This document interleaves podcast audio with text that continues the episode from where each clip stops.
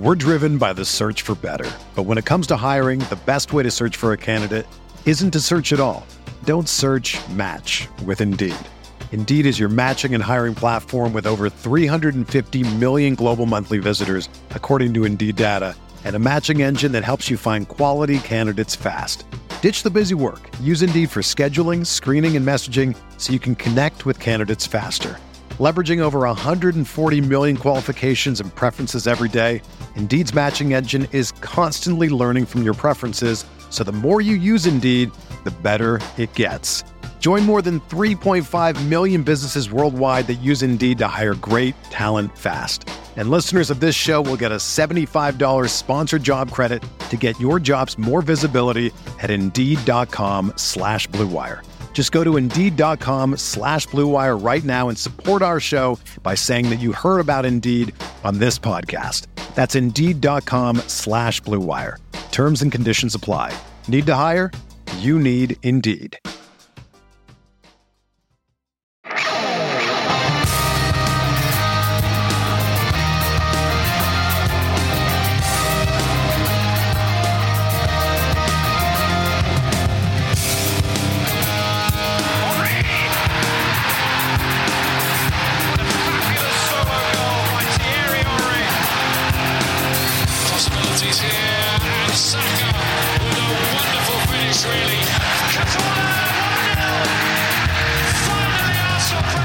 You know what? After all these years, I'm starting to rethink my thoughts on punctuality. This is the Arsenal Vision post match podcast. My name is Elliot Smith. You can block me on Twitter, Yankee Gunner. Yeah, I mean, I look, I'm not going to sit here and lie to you. It's not what I do. It's not what I'm about. I tell you the unvarnished truth. You tell me that you hate it, but that's how this works. And so I'm going to be honest. I have never been super punctual. But in light of a television show that I am watching, I am starting to rethink whether I need to work on that particular skill set. Obviously, I'm talking about all or nothing. Uh, I want to let you know there will be some thematic discussion of all or nothing today. What I mean by thematic is like some things that have raised thoughts about the club, about the manager, about the players, but without ideally going into um, specific moments in the show that might ruin it for you if you haven't watched yet. So, in other words, um, if you find themes to be spoilery, there may be some of that, but we won't. We will try not to spoil. Like, oh, remember when this guy did this specifically? So, uh, tightrope walk that we will do, and I'm sure we will at no point uh, violate the uh, rules that I've just outlined. Now, Clive is unavailable today, unfortunately, and Tim is unavailable today, and uh, Scott is unavailable at this time of day, and Paul uh, computer is broken, so it's just me for the. No, I'm kidding. We do have a guest. His name is Andrew. You can find him on the Arscast and on the All or Nothing show quite a bit. Hello, Andrew. Hello, Elliot. How are you? Yeah, I'm good. Um, it, it's uh, first of all, thanks for like helping out in my time of need here. Saving your ass? Is that how? Yes, yeah, sa- saving my ass. So, well, I've got normally three different people who do that, so it's just you today. And and just to get a little bit inside uh, inside podcasting, so there's a recording environment that I normally use, and uh, for whatever reason, my login to that recording environment wasn't working, and so we're using your login to that recording environment, Mhm. and so I feel like I'm playing away. Right, like I feel like I'm, you know, I'm on, I'm on the away pitch, and I'm getting used to the way they've cut the grass stuff. It's really, really a bizarre feeling for me. Right now. Okay, well, I mean, it's a bit like when you're playing game of football and you, when the other team doesn't have enough players and you have to go and play with the opposition, or you Yeah. send someone to play with the opposition. It's a bit like that, but uh, no slide tackles, I promise. I, I appreciate. Well, we'll see. Um, I I will say also that uh, congratulations on your regular appearance, without being too spoilery, uh, in the documentary. I had my tap in in the last five seconds of the last episode they put out in the scenes for the next episode, so I can at least say tick. But are you uh you enjoying hearing yourself show up in the All or Nothing doc?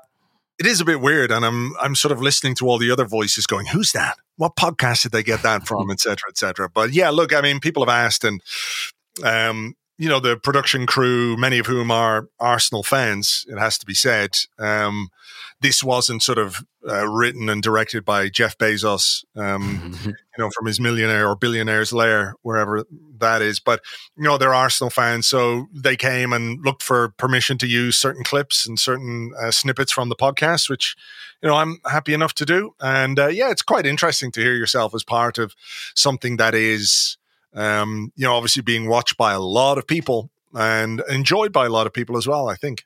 Yeah. Well, I mean, to be fair, your show is uh, listened to and enjoyed by a lot of people regularly, so that's not totally unknown to you. What I will tell you that it was a little different for me because they said we want to use this clip of audio for you, but we want to let you know that under when your audio is playing, there'll be a caption on the screen that says you need to stick to baseball. Um, so you know, I, I wasn't sure, but I just said yes to it anyway. Um, Oh, right. You know what's funny? I really liked episodes one through three, and Mhm. I thought there were some insights in it. But like for me, it felt more like recap of football season while getting to know the players a bit, which was kind of fun.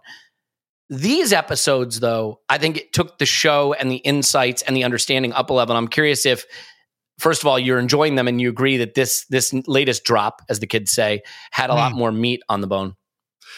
Yeah, I think they did. Um, obviously, without going into any specifics um, or too many specifics, there's a lot of Aubameyang in in Mhm. episodes four and five, and that, of course, was a a major thing last season. Uh, I don't know how many podcast hours we must have spent between us um, discussing that situation. What would happen? What could happen? What's the best thing to happen? And behind the scenes, you get some um, some insight into sort of how it went down and how it was reacted to inside. And I think there's some something very interesting about how it all played out in the end. When you do watch these episodes, there's a particular point of view within the club, and then there is Mikel Arteta's point of view. That was so interesting to me. Yeah. Yeah. What do you think of that? I thought that was fascinating because clearly they have backed him to make the right decision that he feels was the right decision, um, even if they might have had some concerns over that. I think it's perfectly normal. I mean, if everybody else was saying, well, this is our captain, our highest paid player, it leaves us short up front if we all had those concerns, we're not alone. They had those concerns as well. So uh, it was quite interesting to see to see that sort of play out. But in the end, we all know what happened and uh, how it all went down. Uh, and the manager's mind was not for changing. Yeah, it, it sort of confirms where the locus of power is related to player movement and, and player decisions, and it rests with the manager. And I think that's good. I think it should. I I do think it's interesting as I watched it because the funny thing is, I've spoken a lot about this last season, and there were times when I felt one of your jobs as a manager is to find a way to make these tricky situations work. Clearly, the leadership at the club felt similarly, but as I watched it, and maybe this is as Amazon intended, but as I watched it, I found myself thinking, I don't see how there's a way back. It would have felt very strange. You know, if you think about this as a TV show, it Mm. would have felt weird reintroducing that character at that point in the TV show, if you Yeah, know what I mean. like Pam Ewing or Bobby Ewing, wasn't he? yeah, exactly. Pam Um, Ewing appears in the shower. yeah, that, that's a show that came out like a couple of seasons, a couple of years ago, by the way, not an old, Yeah, old yeah, show. Um, uh, Nobody's gonna Yeah. have any clue what I'm talking no about. clue, no clue. Um, but I got you. Yeah. So, so there's that. Let me ask you this too. The one thing that I'm some, somewhat cognizant of is, as I found myself sort of feeling like it would have been difficult for the player to come back into the fold, and feeling um, that maybe the right decision had been taken with respect to what's happening in the dressing room. It struck me also that we're not getting cutaways and one-on-ones with Aubameyang himself, right? We're getting a lot of of the manager's perspective, the club's perspective, seeing how the, the team reacts. But do you feel that because we don't really get the player's view on it at all, that it, it is going to give you a very specific perspective in the way you view it? Yeah, I would have liked a bit more Aubameyang, but I guess my my guess is anyway that there is probably some kind of NDA involved in his contract termination and his hmm. departure, and maybe going into detail could have been in breach of that. I'm I'm not hundred percent sure. I see what you um, mean. I mean, I, what what did strike me is, you know, people will have seen the news story, so this is not a spoiler. Uh, there were stories doing the rounds uh, during the week about how Mikel Arteta kept a dossier on on Aubameyang and his various misdemeanors, Transgressions, and, yeah. and everything else, uh, the transgressions, and that you know what you're giv what you're led to believe.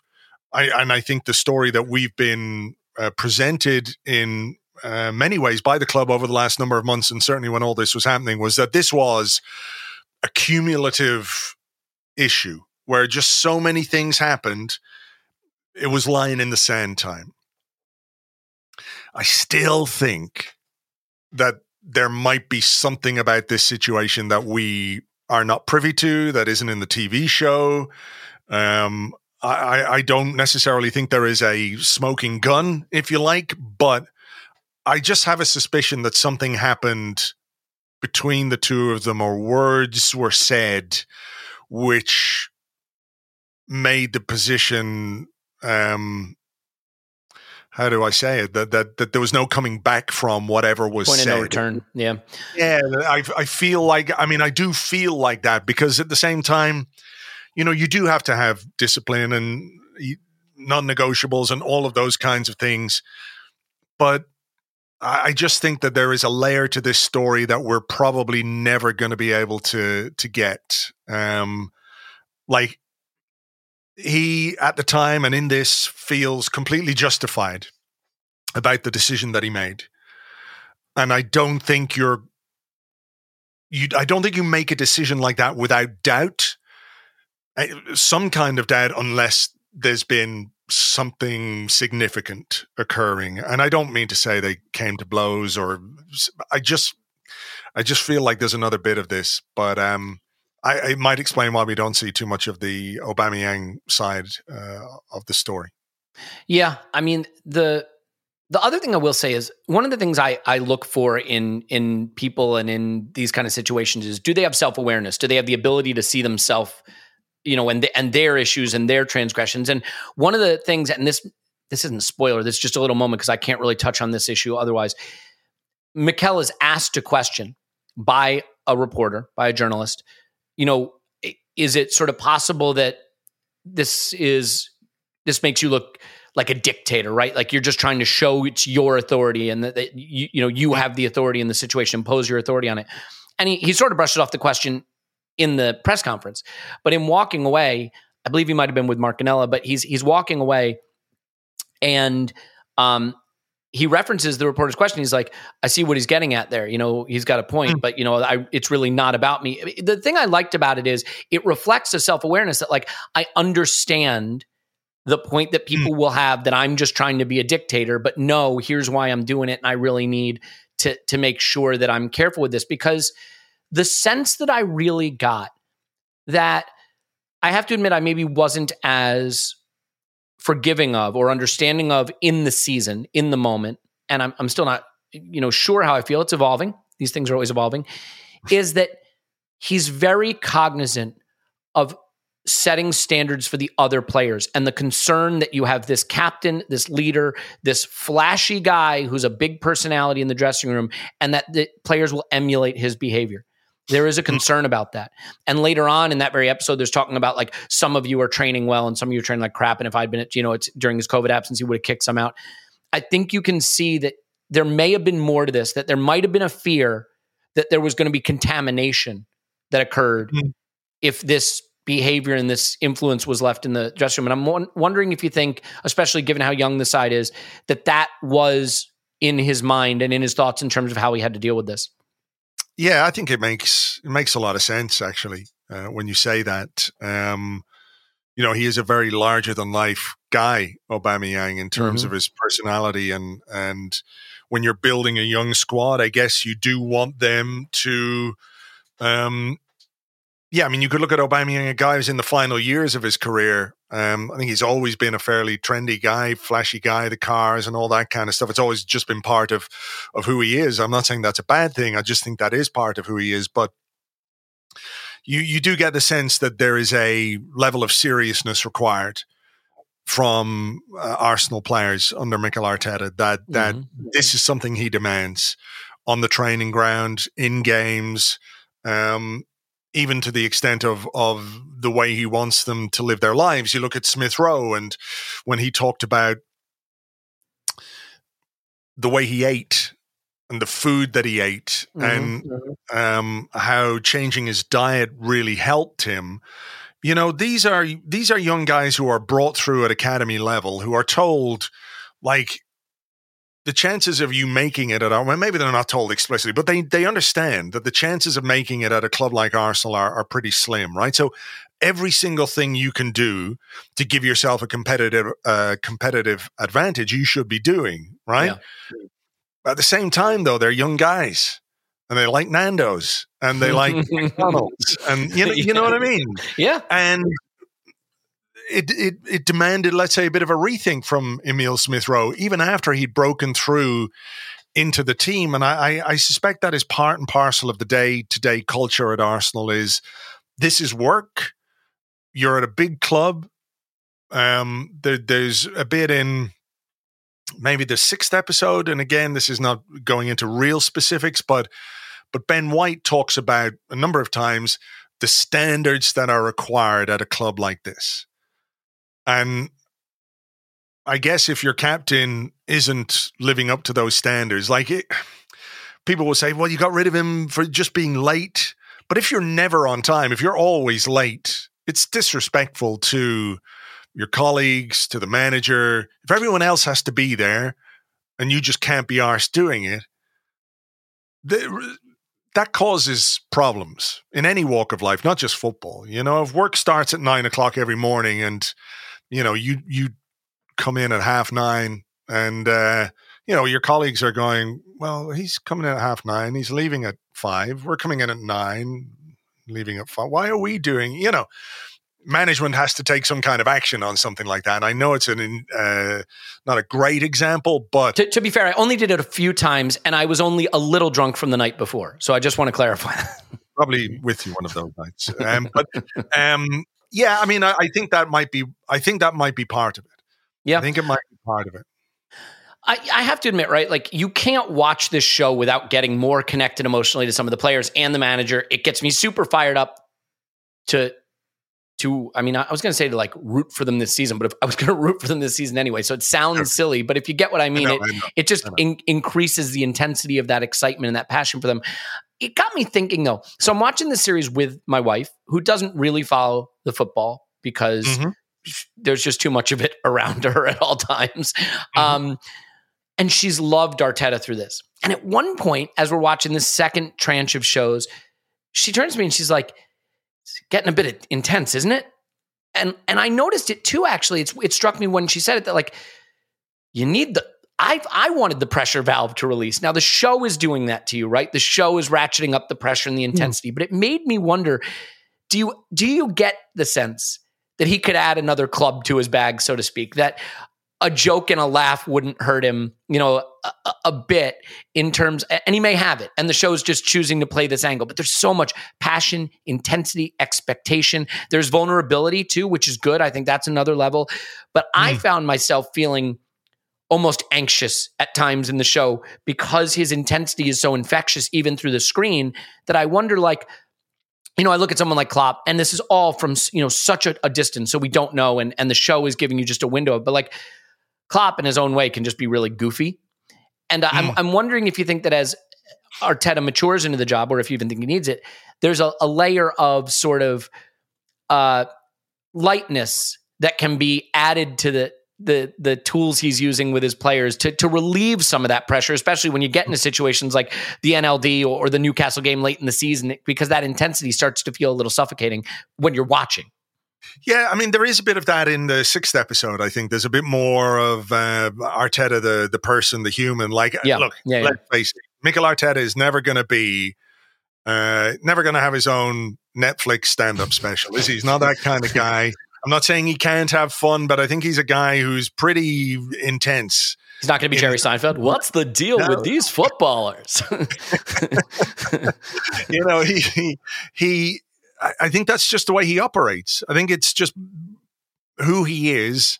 I think to to when you think about like everybody in the world who plays football, mm-hmm. every single person who plays the game and loves the game, you know, to go from San Sebastian, to go to the Barcelona Academy, to go to Paris Saint Germain, to go to Rangers, to go to Everton, to come to Arsenal, like that guy has worked so hard to do that because he was a good footballer. I really liked Mikel Arteta as a, a footballer, and I, I, I wished actually we had signed him from Everton a good few years before we did.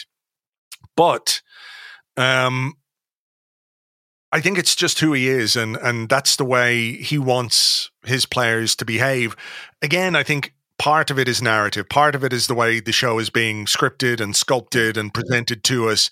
Like I'm sure there's loads of stuff um, you know, fun stuff that happens on the training ground. But you can't you can't do a show where like Arsenal haven't scored in four thousand hours of football, and then he's and juggling. exactly, he's on a unicycle. yeah, yeah, I don't know that that's going to really fit into the to the show. But as I said, there is there is a bit uh, there is a bit more of Mikel Arteta, the person in in in episode six. And and actually, you know, you're talking about getting to see more of the players and rooting for them a bit more. Like, can I ask you a question? Yeah, please. How have you viewed Granit Xhaka through this uh, series? It's funny you ask that because I have a little notepad. I this is going to sound uh, super normal, like a thing that normal people do, but I've been taking notes as I watch because I do get caught up in things as I watch, and this happens to me with the games. And then it ends, and I go, I don't remember anything that happened because I was just so caught in the moment. And like in bold underlined, I'm I'm I'm loving Granit Xhaka, right? Like I, it, and this is the thing, and it's a beautiful thing about the show, and it's a reason why I'm glad we have it because you can look, you you have to be able to recognize that the first goal of these players is to step on the pitch and and play the football well right? Um, I, I, think it's pretty funny when Lacazette's asked, which do you prefer, the journey or the destination? He's like, the destination. And he's like, wrong, it's the journey. you had to, you had a 50-50 chance and you blew it. But like, um, it, but that's kind of how footballers need to think, right? Like if I step on the pitch and I score three goals and we win the game and we raise the trophy, I did my job. Right now, mm. I get that it's not that black and white. But so I don't want to pretend that the things that have frustrated me about Granit Xhaka were always wrong. I'm wrong. I'm bad. I mean, maybe fair enough, but but yes, yes, you see, and and it should be obvious. There's a reason every manager has picked him. The reason he was a captain. The reason he's so loved in the dressing room. The reason he's able to come back from what happened out on that pitch on the day that we don't need to, you know, mm. um, revisit because it's hard not to like this guy when you get close to his attitude, his professionalism, how much he cares. The moment after the Man City game, I i I wanted to reach through the screen and give this guy a hug, right? and of course, I can tell you on a podcast that day, I wasn't saying that. No, right? that's sure. That's and and sure. and to be fair, both sides of that coin are are real parts of the game. It's okay after that Man City game, as a fan and an analyst of the game, to be frustrated with what happened with that guy on the pitch. Mm. To the extent that you think he even did anything wrong. Let's be fair. I, I think I probably came down on the side of it's a harsh penalty. Just, just to be clear, just in case anyone wants to go back and listen to that episode. But oh, you you mean the second? Oh, the second Man City game. Yeah, yeah. yeah, yeah. Yes, sorry. Yeah, the, the the one we played great and lost. Mm. Um, yeah, I mean he had incidents in both. To be fair, but um, but setting that aside, yeah, like I like getting to see the things that make me love the players that pull on the shirt because ultimately, while your analysis should be clear-eyed, like I don't I don't think you should just develop a favorite, fall in love with the player and then not be able to say that they were good or bad or whatever. You know, I mean like I I I I like liking the players, and this makes me like them. And this brought me closer to a player that I have had a fractious relationship with as, as someone who talks about Arsenal. So, yes, I liked it. I warmed him. That's a very, very long and complex answer leading nowhere. So, why don't you now, uh, for for the sake of clarity, tell me how you felt about Granit Xhaka watching series? I've I've really warmed to him, and um, yeah. I've warmed to him a lot in the last year, maybe. Um, and I think he, he, comes across as a great guy in this, like a good mm-hmm. guy in the in the dressing room. He's quite funny. Um, there's a bit where he's talking to Saka, which is really really funny, um, which I, I, won't spoil for people, but it, it's it's very very good. Um, and like you, you know, he's frustrated me down the years. He really has frustrated me at times, but I don't doubt his desire to do well for the club, and I think that's part and parcel of why he gets picked a lot. You know, that attitude is very much in line with what the manager wants. He wants players who are um, driven and ambitious and determined and who care. And I think he really does care. Um, people will say, well, fuck him. You know, he has had loads of chances. He's made loads of mistakes. I can't can't bear him, which is fair enough. Um, I'm not here to change anybody's mind or anything like that. People um, are perfectly entitled to their opinions about players and everything else. But I, I, I warned him, and I think he comes across very well in this series. Yeah, I mean that's a more succinct way of saying exactly what I was trying to get at, and I think that one of the challenges I might have this season, that we all might have, there there is going to be spillover from watching this series in the way we think about the manager, the assistants, the the players, mm. because we feel we've gotten an insight. And then they're going to go do things on the pitch, and we're going to have to try to synthesize how we feel based on those two inputs. But it's the things on the pitch that ultimately are going to still matter the most. And one thing that there's there's so much noise around football, and you can find yourself caught up in the narrative, like an interesting thing to do. If you're on Twitter, for example, you know, a lot of us will have Twitter open while we watch the game. And so you see how people are reacting to an individual player, to how the game's going, and it mm. it infects your view of the game. Watch a game with no internet and just watch the game. Then log on to something like Twitter and see how much you align with or don't yeah, align with. Yeah, with with what the the narrative is. And it is hard when there's hundreds of messages scrolling past you at light speed about, oh, this guy stinks. And you're like, well, I don't see it that way. But five by five minutes later of reading those messages, you may start to come around to the idea that, yeah, maybe he's not yeah. having a good. So this so show. people are saying this. I could be wrong. Yeah, yeah, and and and so th- I think this show can have a similar impact too, in that it it's going to lead us naturally to feel a certain way about some of these guys, mm. and then that feeling is going to to have an impact on how we look at the season. I I have to admit, like I'm liking them all more though. There isn't a player really I'm coming away and being like, uh, you know what? On second thought, I don't like. It's like, is there anyone that's come off not so good to you, or or where you they're leaving you cold? Um, no, I don't think so. I don't think so. I, I think you know, obviously, uh, part of this is um, stage managed is the wrong word, yes. but I think you know, there's probably uh, they're not going to do anything that's going to make anybody come across um really poorly. Even Aubameyang, despite whatever happened and uh, everything else, you know, they show him um, return from the AFCON, doing his training, etc., etc. And that must be difficult, you know, training away from the group. When you're a senior player, these are your mates as well. These are your friends. Um, and all of a sudden you're just training um, uh, you know, with a fitness coach or whatever it is. But I don't think that there's anybody who's come across as as uh, any worse. And uh, you know, it does tie into what we were all thinking and talking about last season as this team began to develop. And you think, um, you think about the Leicester game. You know, I know we'd won the North London Derby, but but that Leicester game was when I first started to really think there was something going on with this team Mm-hmm. And I liked the reaction afterwards. I liked Arteta's reaction afterwards, where he said, "We haven't done anything yet. We've got to stay humble. Blah blah blah. You know, keep your feet in the ground." That message was pretty consistent, but I think around that game we started, you know, as a, a fan base. Um, I'm not speaking for the entire fan base, but just you know, you started to get the sense that this was a good bunch of lads. You know, they had their flaws. Maybe some of them are still a bit young, a bit raw, developing, etc., etc. But they seemed like a likable bunch, you know, who were new and fresh and different and weren't old and from Chelsea or looked like Hank Scorpio or you know what I mean. the guys that you know we'd endured the guys that we'd endured because when they, when they give you guys like that, when they give you the old guy from Chelsea, they're supposed to make a difference now. Yeah, that's true. That's why they're signed. We could see that these are guys who, you know, we want them to make a difference now, but we understand that it might take a little bit of time. And I think that understanding coupled with, you know, someone like Ramsdale, just think about what the the the Twitter storm and all that kind of stuff was around Ramsdale before he signed. Yeah. And how long was it before people were going, hey, you know what? This is a good goalkeeper. and a really good guy. What a big personality he is. What a fit he is for this team.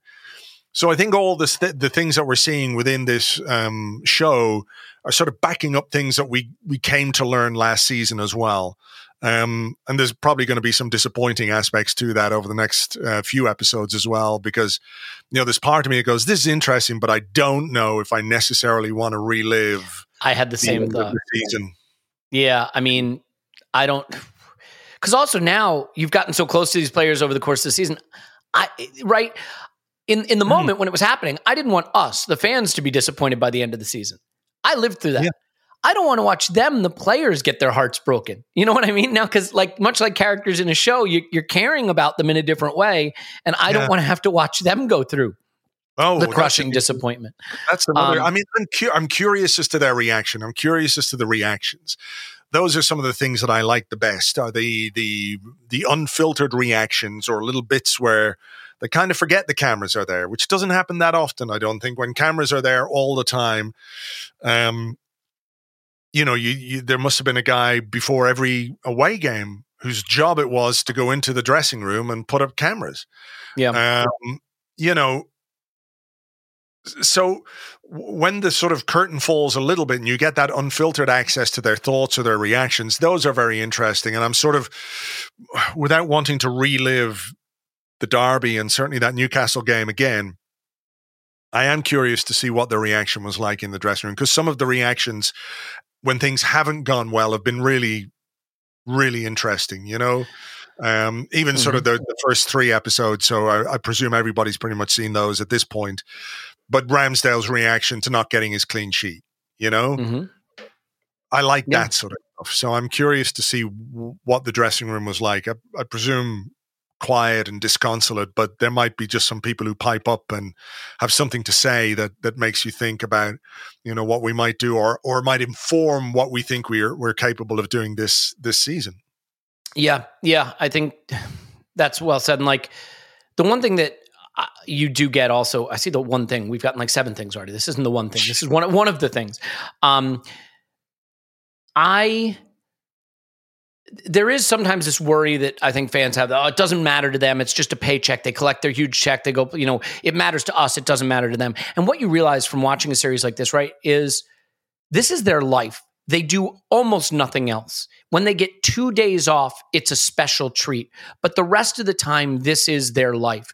And yes, it's a big paycheck. And I'm not saying they'd bleed for the badge, but I am saying that when you are this wrapped up in something that is this intense with the same group of guys in this kind of combative kind of environment, right? Where it's us against them every week, mm. you're going to care.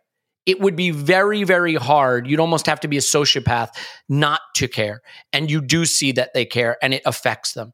Um, and and then you layer onto that, to your point about young men, you know, young people, I think, have the capacity to ride the highs more and ride the lows more. Right as you get older, you start to even out a little bit and realize that it's it ebbs and flows. So I think you really see that they care. I'll I want to move the conversation on to, to actual Arsenal, like current Arsenal stuff. But one last thought.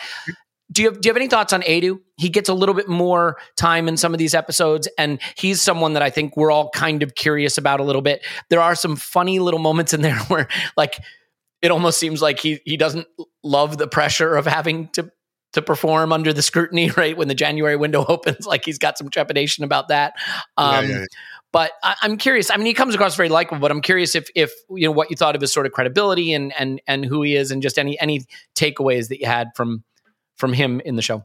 Yeah, look, I, have I've sort of wondered about Edu um, privately and on the podcast a few times. Um, you know, the the closeness to um, Raul Sanllehi and some of the other agents, you know, it didn't always sit very well with me. Um, but I think he comes across in this as extremely likable. I think he is. Um, he's certainly, when it comes to incoming transfers, doing good work for the club. Um, the outgoing thing is a discussion for maybe another day, um, maybe a discussion for another year. Um, you know, if you think that when we start to sell players next summer or or the summer after, there might be players that we don't necessarily want to sell, or you know, as fans, we would prefer to keep them around, but because they're they're valuable assets, um, we we might have a better time selling them. Um, but no, I think he comes across very hardworking, good, seems to have a good connection with Arteta, and I think that's important the relationship between the technical director and the manager, if that's not working, then I think you're going to really struggle as a football club to to build anything, to do what you what you want to do. Because if the technical director wants one thing and the manager wants something else, well, you've got a big problem. If they are more closely aligned, it doesn't mean they have to agree on everything, but in principle, if they're more closely aligned, then it should make the job of building a squad much easier. And I think we've seen that with the recruitment in the last 12 months. You know, what happened last summer, what we've added this summer already, hopefully a bit more to come before the end of the window. But it seems to be strategic. It seems to be something they agree on. Um, he did say in one of them, didn't he? One of the early ones, like, you know, you can never just give a manager a player. If the manager doesn't want him, you know, I'm paraphrasing a little bit, I think. So, yeah, he comes across well, quite funny in his way. Um, seems to have more than the one blue shirt as well, which is great.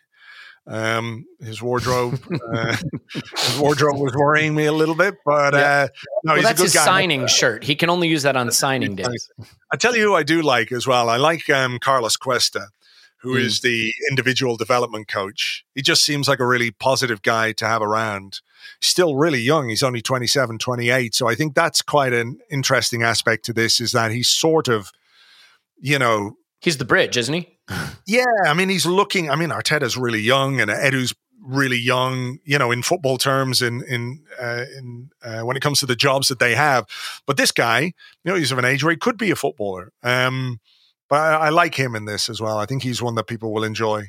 Uh, yeah, um, and and it's interesting, right? Because one of the players in one of the first three episodes, and I can't remember off top of my head who it was, basically said they they like Carlos because he's young like them. He can sort of understand what they're going through. I think it was um, Nuno. Was it, Nuno? Yeah, that's right. Who also comes across great. So, all right, let's let's shift the conversation. Okay. But first, Clearly, the podcast not struggling with any talent today, although maybe struggling to make up the numbers. And as you know, if you need to make up the numbers and do it with the best talent, the best place to do that is with Indeed. That's right. Indeed is the hiring platform where you can attract, interview, and hire all in one place. Instead of spending hours on multiple job sites searching for candidates with the right skills, Indeed's a powerful hiring partner that can help you do it all. Find great talent faster through time saving tools like Indeed Instant Match, assessments, and virtual interviews. With Instant Match, over 80% of employers get quality candidates whose resume on Indeed matches their job description the moment they sponsor a job post, according to Indeed data. I've talked to you about Instant Match. I've talked to you about the virtual interviews. Today, we're talking about assessments. And one of the things that's really frustrating about online hiring, whether you are the hirer or the hiree, is standing out. And if you're trying to find just the right talent, a resume may not be sufficient information, right? And you may feel if you're trying to find a job that a resume is not sufficient information. Well, if you are hiring and you want to make sure that you're being efficient, you're using the candidate's time well, using your time well, assessments helps you do that because it lets star applicants shine with over 135 assessment tests from cooking to coding. All right, so it takes the stress out of the interview process. Your candidates get to prove themselves before the interview so that uh, you and the candidate can dive deeper into talking about what's important to both of you, what is important in the job. With Indeed assessments, you can select for skills that matter most. Add from a selection of over 100 hard and soft skills to test your job post and home in on the candidates with the right skill factors. Okay, it gives you a window also into how the candidate's going to be on the job, which is what the hiring process is meant to do. So, Start hiring now with a $75 sponsored job credit to upgrade your job post at indeed.com slash bluewire. Offer good for a limited time. Claim your $75 uh, credit now at indeed.com slash bluewire. Indeed.com slash bluewire. Terms and conditions apply. Need to hire. You need Indeed. And a brand new name to us here and one that I think is pretty cool. The Premier League's back, and our friends at Bookmakers are here to hook you up with some cool memorabilia. Bookmakers.com uh, is a, a, site that's pretty cool. To tell you about it. There's no gambling, okay? So it's not a gambling site. But if you want to search for odds, right? If you want to search hundreds of online uh, sports books to see what the odds are for something, they're the best place to go. And not just that, they have really good analysis. And what I've been using the site for is I'll go there and I'll click on our opponent to get really quick aggregated basic stats on who starts for them, how many starts they've made, cards, goals, goals allowed, things like that. So it's got a great aggregation of analysis on all the Premier League teams. Great odds. So you can just say, um, hmm, who has us favored this week uh, against Leicester? Who has us favored to finish top four?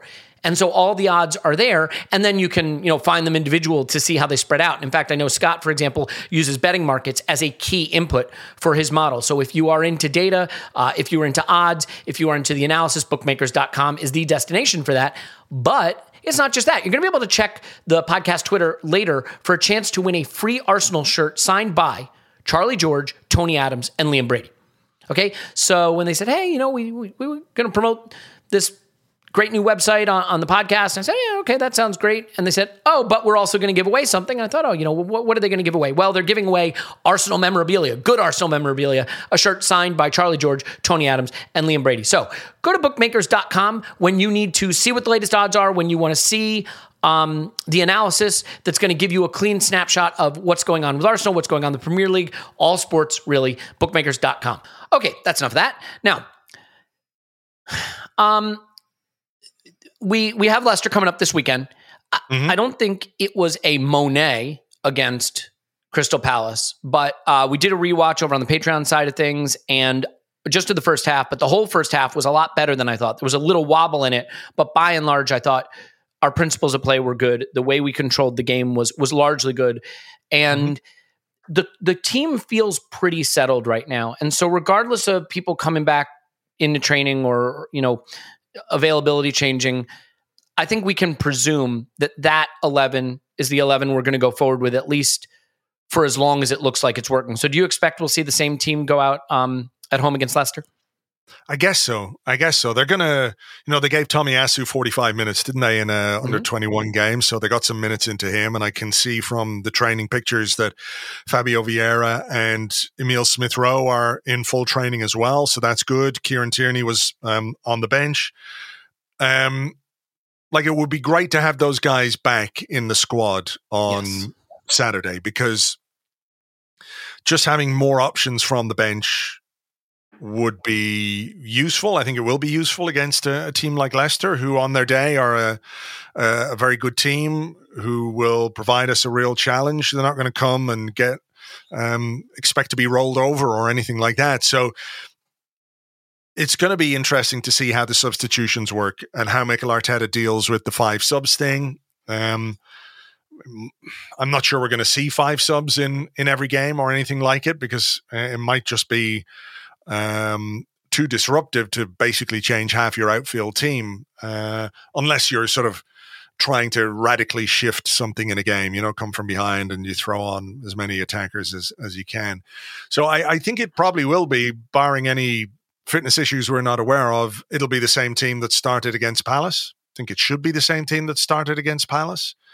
Um, it, it feels very solid to me. Um, at the back, it looks good. Up front, you know, if Gabriel Jesus can run at the Leicester defense the way he ran at the Palace defense, I have a suspicion that he'll get off the mark uh, in his first game at home. And I think he'll be looking for that as well to get off the mark as quickly as possible. You don't want to go three or four or five games without scoring. I know he did score all those goals in preseason, but um, and that's that could be just me inventing a problem that hasn't happened yet. You know what I mean? But I, I do think I do think it'll be the the, the same team. Um, yeah, I mean, what what change would you make even if everybody was fully fit? I think that team deserves to start again. Yeah, I mean, I, I guess you could say right back if Tomiyasu was fit, um, mm. because Ben White is sort of deputizing there. I, I, don't. I think he's been great. I I actually really liked his performance against Palace. Some people apparently didn't, but I mean, he yeah. took their most dangerous player and kept him largely quiet. I don't think you can argue with that. Um, and that's a very, very difficult matchup for anyone. We saw Cedric struggle with it last season. So I don't think Ben White is our long term right back. Some people may disagree. I still think it's Tomiyasu's position, and I think we've somewhat forgotten just how uh, much of a revelation he was last season. Mm-hmm. Um, mm-hmm. So that that would be a swap that I guess you could make if you thought Tomiyasu was fully fit. But then does Ben White replace Saliba, who was man of the match against Palace? I I don't think so. I think it would give you an issue in your squad that you don't need to have right now because that group looks solid. They've had a whole preseason together. I just let them roll with with that group. The other one obviously would be Smith Rowe for Martinelli. I think it's Martinelli's position right now, and I, I think Mhm. it will be for the time being. So, yeah, I, I would stick with it. I guess eh, you know if if we didn't have a masterpiece against Palace, although it was certainly good enough, and it was a win away at a hard place. Leicester threw away a two goal lead to Brentford uh, at home, and uh, you know we know where the danger comes from with them. Right? They've got they've got good attackers up front. The rest of the team, I think, is a bit hit and miss. And I do wonder there's going to be a lot of eyes on Tielemans, right? Like that's going to be the yeah. narrative. I mean, I'm wondering if you think a he'll start, given that the rumors are still out there, and that'll be a thing a lot of people be looking for, right? If he doesn't start, the presumption will be, oh, we're we're definitely signing him. But also, if he does start, are, do you worry about that little? Let me show this club that's hemming and hawing about me what I'm all about. Yeah, I mean, he's he's been linked all summer. I'm sure he won't be blind to it. We know that when Arsenal go after a player, the player knows that the club want him. Um, all the months of work that Edu did behind the scenes with Gabriel Jesus, you know, if they were that, if things were that concrete, if you like, with with Tielemans, you have to imagine that there has been some contact with the player and his his representatives. Um, why we haven't done it yet? Maybe it's a question of money. Maybe it's a question of squad size. Maybe it's a question of something else. If we've gone a bit cool on him, I don't know. But he will be somebody that everyone's going to look at tomorrow. And if he plays well, well, I hope he doesn't. I hope he has a stinker, um, which will make it difficult for people to parse what they really think about this. Because if he has a terrible game, people will go, ah, "We don't need to sign that guy." Um, even though I think he's a he's a very very good player, and I prefer he didn't play well against us. If he plays really well and and makes a contribution, people will be going, "Why didn't you sign him before you played Leicester?" That you know, so there's always going to be an element of looking at this from from all kinds of angles. It's it's is it the next rung down from a former player uh, coming back to play against you? Oh, player yeah. that you've been with all summer and you haven't Mhm. pulled the, The- trigger on, haven't the inevitable no celebration celebration. Yeah, yeah, Yeah. yeah, yeah, yeah. I mean, Yeah. I I will say this: the conspiracy theorist in me was like, "We're going to sign this guy this week." You know what I mean? Or we're going to dramatically push it forward and try to get because Leicester have been clear all summer. they have to sell to buy, and in my mind, I was like, you know what? You get him on the Thursday before the game. They don't have time to get a replacement in, and you've taken him out. You just make your life that much easier, right? As opposed to buying him earlier in this, you know, two weeks earlier, and they can get the replacement in. And the, but again, I realize there's a lot more that goes into it than that. But that that was a conspiracy theorist in me. It does not look like uh, that conspiracy conspiracy theory, like most of them, is going to come to pass. Um, no, no. You know, Not one thing I did. yeah, go ahead. Today for that, no, not much left of today for that to happen. So There's still tomorrow. There's still tomorrow. okay. Um, there's the optimist conspiracy theorist in you. the two things that don't usually go hand in hand. Um, you know, one thing I forgot to bring up during our squad discussion actually is is Tierney Zinchenko. Tierney did come in and play, and I thought play well in a limited appearance against Palace, but we saw the best and worst is not worst. Worst is overstaying it. We we saw the yin and the yang of Zinchenko. How about that? In terms of Mhm. just how good he can be in, in our possession game, distribution. A really interesting dynamic with how he and Xhaka shifted positions. Xhaka often appearing outside of Zinchenko was Zinchenko almost playing in what, what we consider nominally the, the eight position on the left. The left pod really worked, which is something that was continually an issue for us last season. And it and I think Jesus is also a big part of that as well. But Tierney came on after we saw Zinchenko starting to get roasted a bit. Mhm. I mean, it was funny. There was one where he got roasted, and he's like, "Well, I'll just be cynical and pull the guy back," and he, he couldn't even pull the guy back. He couldn't even couldn't even get to him there. Um, and I think this is going to maybe, to the extent that that there there's a question about who is start the starting left back at Arsenal. Maybe we get a window into that, and also a window into something people have been speculating about that is Zinchenko's role, not just to be a Tierney sort of backup or alternate, but also to be maybe a Xhaka backup or alternate, a, a midfield mm. consideration. So, do you think that could be an interesting look? Either that maybe Tierney comes in and starts, or that at some point in this game, Tierney comes in not for Zinchenko, but for someone else. And we see Zinchenko try a different position. What, what do you think of how that sort of positional battle is developing? I, d- I don't really know because we just don't have any real sample size, or the sample size is way too small to know exactly what what Mikel Arteta is going to do with Zinchenko. I mean, obviously, first and foremost, he's backup for Kieran Tierney. We know that because he started at left back against Crystal Palace. But we know he's also capable of playing in midfield um, in that left eight role. Um, maybe I, I don't quite know. I'm I'm just happy to let stuff play out, which is a boring way to answer this on a podcast and and just it runs completely contrary to to the goals we have here. I'm have, sorry. uh, I'm sorry. You content. sent me you sent me the uh, contract which said you must have twenty hot takes on this podcast. Yeah. Um. Yeah, it's just a question. I think of of letting the season play out a bit and and see where these players are. I think it's a great um problem in inverted commas to have. Mhm. Like, will it be Tierney or will it be Zinchenko? Will it be Ben White or will it be Tomiyasu? Will it be Saliba or will it be Ben White? Will it be Ben White or Gabriel? You know, these are good problems to have. Mhm. Um, because like none of them involve the word Mustafi. And that makes my world just a happier place. Um, but on this one, I think we can see, you know, from all or nothing actually that that there are things that the manager wants tactically from his team. And every time you hear a player talk about the manager, they're going like, wow, tactically, this guy sees football the way I'd never seen football like that before. I don't really understand the game, you know.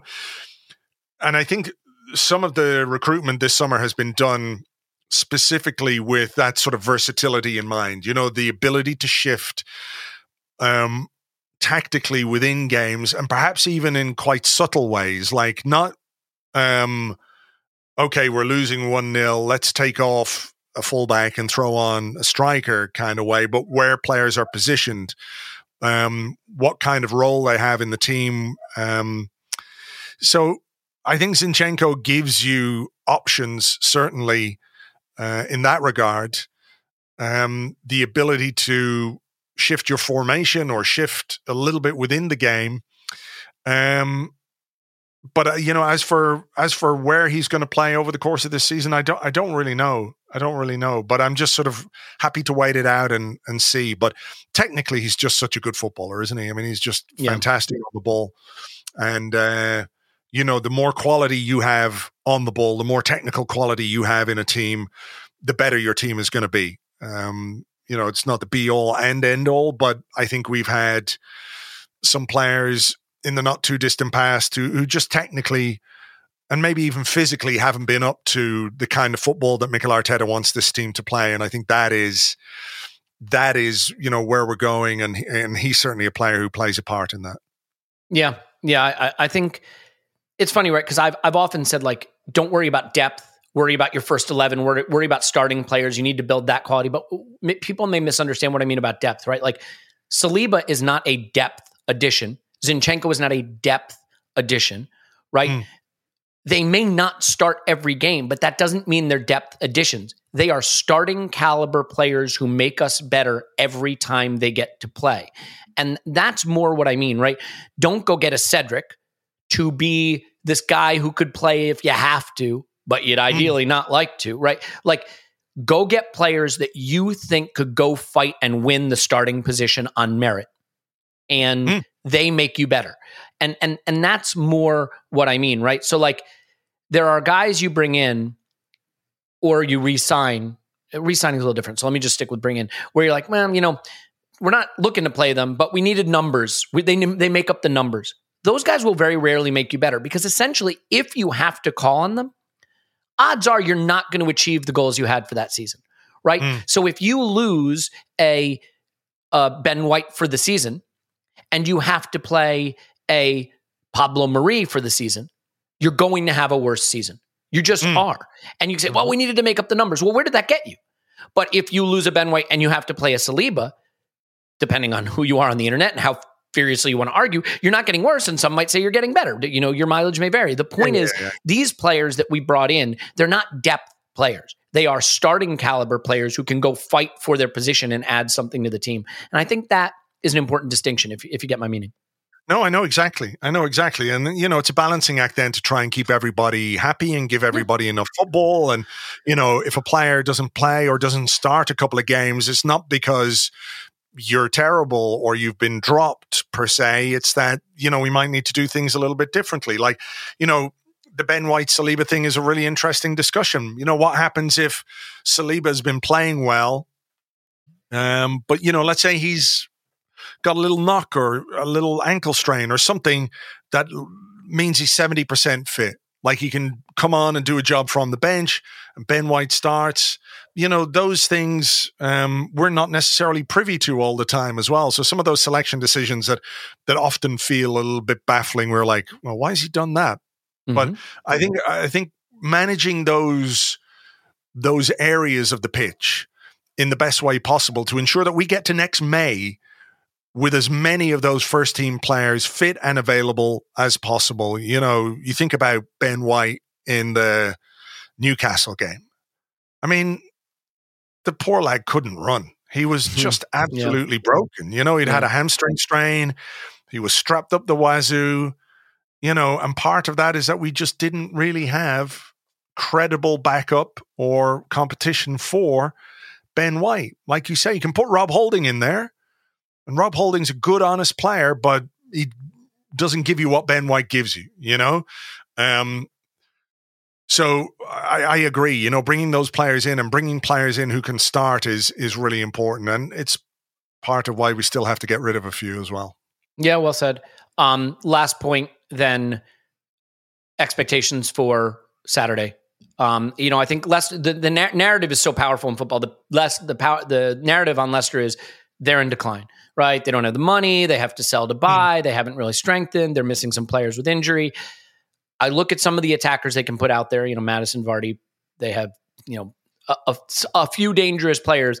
I think it's one of those dismiss them at your peril, but still looking like a team that we we should be able to get past is kind of where I'm at. Yeah, look, you can't take anything for granted in the Premier League. The minute you do, you get found out. No two ways about it. And and you can be quite sure that Mikel Arteta will be um, hammering home that point to his players uh, this week on the training ground that they've got to work hard. Um, but yeah, why shouldn't we feel confident going into this one? We won away from home at Crystal Palace last week. Good start to the season. It sort of assuaged some of our fears that after preseason, would we fall at the first hurdle? We didn't. And it's been a tricky place for us to go in recent years. Players feel more confident about results than performances, I think. Um, so they'll be confident going into this one. Home game. Fans are going to be well and truly up for it. It's absolutely sold out as far as I can make out. Um, Weather is going to be good, perhaps a little bit too good. They're talking about 36, 37 degrees. So there's going to be a drinks break. It's going to be tough for the players. And that might be a factor. We've got to factor in the the weather as well, um, who manages that best uh, and everything else. But like you, I, I, I think Leicester are a good team. I don't take them for granted, but I'm hopeful that this Arsenal team, a team that I think is capable of going places, can turn up, do the job with the fans right behind them um, with some of the exciting players that we've brought in and, and take home another three points. So uh, fingers crossed on that. Yeah, I as I often do this time of the week, feel really good about what's going to happen this weekend. Um, yeah. And I, I want to say to you because it, it, aligns with the conversation we've been having. Um, we had players unavailable today, but you are starting quality. So I don't I don't think it dragged the pod down. It prevented us from getting to our goals. Uh, there are maybe one or two people on this podcast that we do need to upgrade, but I think you certainly did the job today. So thank you for that. Thank you. Thank you very much indeed. I'm always happy to uh, be a late sub or whatever it is, super sub, uh, do the do the job. But I think you do. You you're right. You need to crack the whip a little bit with some of these guys. Yeah. They're uh, you know they're easing off. They think they've won it all at this point, and you know the problem. I don't. I I'm not a very good drawer. So every time I break out the whiteboard and draw the stick figures, they're like, "We don't know what that is. We can't. We can't make it out." Yeah. are you? Are you? Are you? Um. Are you I wondered why he didn't have like a whiteboard with uh, magic markers rather than one with flippy bits of paper. So, like, you do, do you think all those drawings are being saved in the Arsenal archive? You know, as part of history. This is Mikel Arteta's doodle for the uh, team talk against Liverpool. Here's his funny little testicle man. I mean, there's already kind of- people selling shirts with the the brain holding the hands of the heart, or maybe committing yeah, an yeah. act of sexual gratification, depending on how you viewed that stick figure. But uh, that is far beyond my ability to analyze. Would you wear Would you wear that shirt? I, I got to level with you. If we uh, if we win something this season, I will wear that shirt and nothing else. I tell you what, if we win something this season, I'll get that tattooed somewhere on me, and uh, there you go. you better hope we don't win the league cup then, because it's definitely not worth it for that. Be more than the League Cup, at Okay, least the smart, smart man. All right, well, I, I don't need to tell anyone, but Andrew's on Twitter uh, at arseblog. Thanks, Andrew. Thanks, Elliot. Cheers. My name's Elliot Smith. You can block me on Twitter, Yankee Gunner. Um, we may, if they are willing to return and we're willing to have them back, have the other guys back on in the near future. We'll probably have a, a full all or nothing breakdown over on the Patreon side with Clive in the next day. There's a rewatch there as well, but mostly just thank you for being here. We love you, and we'll talk to you after Arsenal 10. Leicester New.